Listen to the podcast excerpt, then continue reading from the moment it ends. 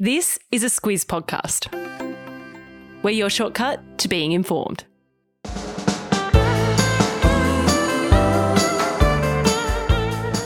Alice Dempster, and welcome to the second episode of How Far We've Come, our six part podcast series in partnership with NGS Super.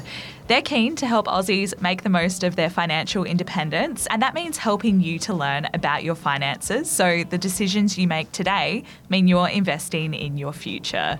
Last week, I looked at the passing of the Married Women's Property Act in 1884 and what home ownership looks like for Aussie women now. This week, we're focusing on the gender pay gap. And to do that, we'll be jumping to the 1940s. That's a period of history that was defined by World War II. So, why are we talking about war? Well, for many Aussie women, World War II was the first time they entered the paid workforce. So, it's an important piece of the puzzle in understanding how far we've come. But first, let's dive into the context. When it comes to the gender pay gap, it's a big topic, an emotional one for many, and one that stretches across borders and professions. In late 2017, the news broke that I had been paid less than $1,000 compared to the $1.5 million that my male counterpart had received for the exact same amount of work. I've been a working actress since the age of 12, and I've been accredited within my industry at the highest levels, and that still did not translate into equal and fair compensation. That's US actress Michelle Williams in 2019. For those who like a bit of Hollywood, the co star she's referencing is Mark Wahlberg, and their film was All the Money in the World. A little closer to home, this is Jo Cribb. She headed up the Ministry of Women in New Zealand and talked about her experience on finding out she was paid less than her male co workers. I'd been promoted internally and hadn't even thought I needed to negotiate my salary. I was just feeling a bit excited about getting a raise and was grateful that I was the one who had been chosen. But ripped off was what I was. And when I look into the gender pay gap data, I find that I'm just a walking, talking statistic.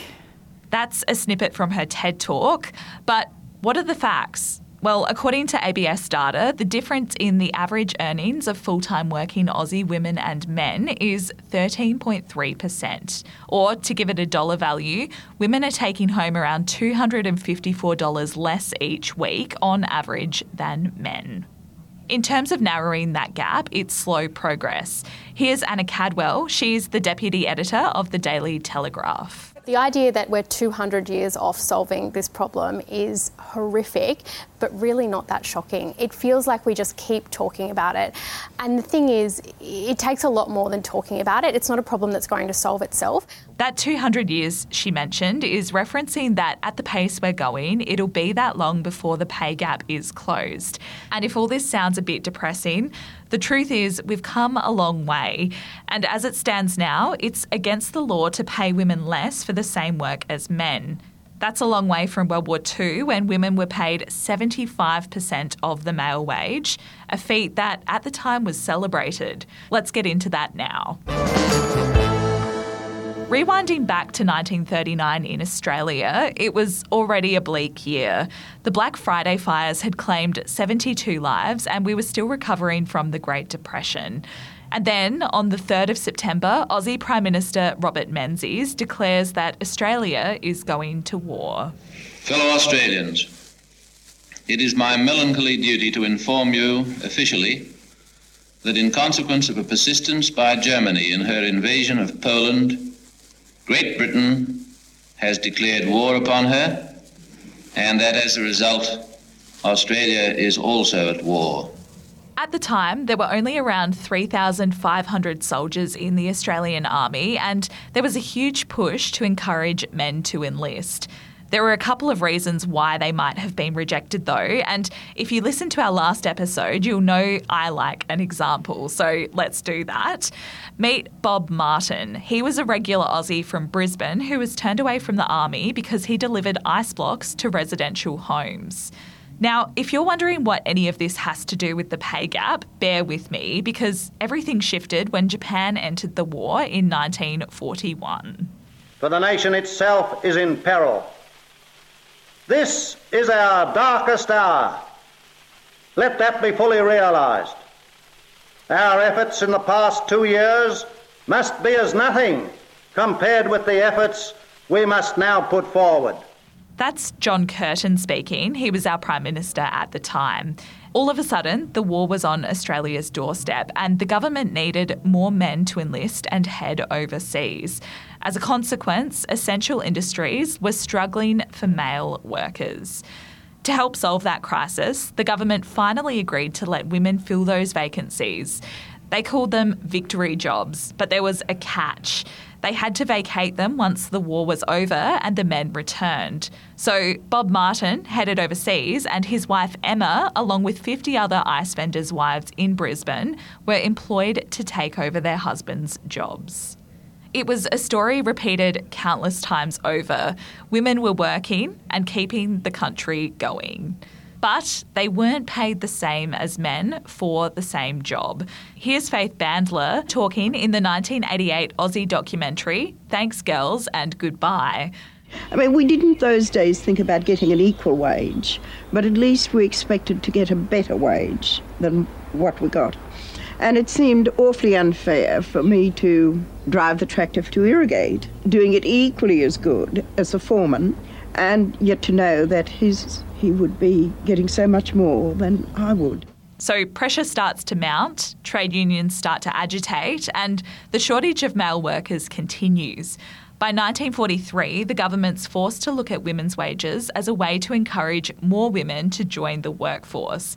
And to do that, it establishes something called the Women's Employment Board.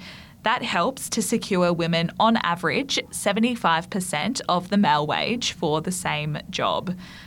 By the end of the war, almost one third of Aussie women had joined the paid workforce, but the war then ended and men returned to their old jobs. Most of those women that had taken up work left, and it would take another generation before the fight for equal pay ramped back up. A quick message before we get into where to next. You would have heard at the start of the episode that NGS Super helped to make this series possible, and they've got a quick message around the gender pay gap and the huge impact it has on your retirement savings. Research shows a 23% gap between men's and women's retirement savings. When it comes to retiring comfortably, 80% of women have insufficient funds. There's a couple of small changes that you can make though so that you don't fall into that category. Things like government co payments and salary sacrificing. If you want to learn more about this, NGS Super has a team of super specialists who can help you with any questions that you might have. So we've come a long way since World War II, but the gender pay gap hasn't changed much over the last 20 years. Men are twice as likely to be in the top income bracket compared with women, and the experts say there's a couple of reasons for that. More than half of Aussies work in an industry dominated by one gender. Female dominated industries are those like health and teaching, and they tend to have lower award rates and wages. Today, I announce that Labor will make gender pay equity an objective of the Fair Work Act. We will set up expert panels on pay equity and the care and community sector to help improve pay and conditions for women in those sectors. You probably recognise that voice. It's our Prime Minister, Anthony Albanese. And when we look at what the highest paying jobs in Australia are, many of them involve STEM. That stands for Science, Technology, Engineering, and Mathematics. And as it stands, women account for just 36% of enrolments in university STEM courses. When research looks at why that's the case, there's a lot of studies that suggest unconscious bias. That's a phrase that gets thrown around a lot, but if you're not entirely sure what it means, here's Debbie Sterling, founder of a toy company called GoldieBlox. She was named one of Business Insider's 30 women who are changing the world. In this clip, she plays a bit of a game with the audience, and it's probably worth playing along. So, close your eyes and picture an engineer. Everyone got a picture in their head? Nod. Raise your hand if you pictured a guy sitting alone at a computer. Okay. Maybe kind of nerdy, pocket protector. Raise your hand if you pictured a train driver. That's a lot of hands. Raise your hand if you pictured a young guy in a hoodie. Maybe looks a little like Mark Zuckerberg, perhaps. Raise your hand if you pictured someone who looks like me. Okay, not a lot of hands. If you're guilty of unconscious bias, don't feel bad, but it really is a good reminder. If there's something positive to take from all of this, though, it's that it's way better today than it was. You might not realise, but it was less than 60 years ago when women were forced to leave their jobs in the public service once they got married. So, in our next episode, we'll look at the lifting of that ban, where women in the workforce sit today, and what it means for women's financial independence. As we said at the top, big thanks to NGS Super who made this series possible. For more about NGS Super, head to ngssuper.com.au and please consider the PDS and TMD on the website to see if the product is right for you.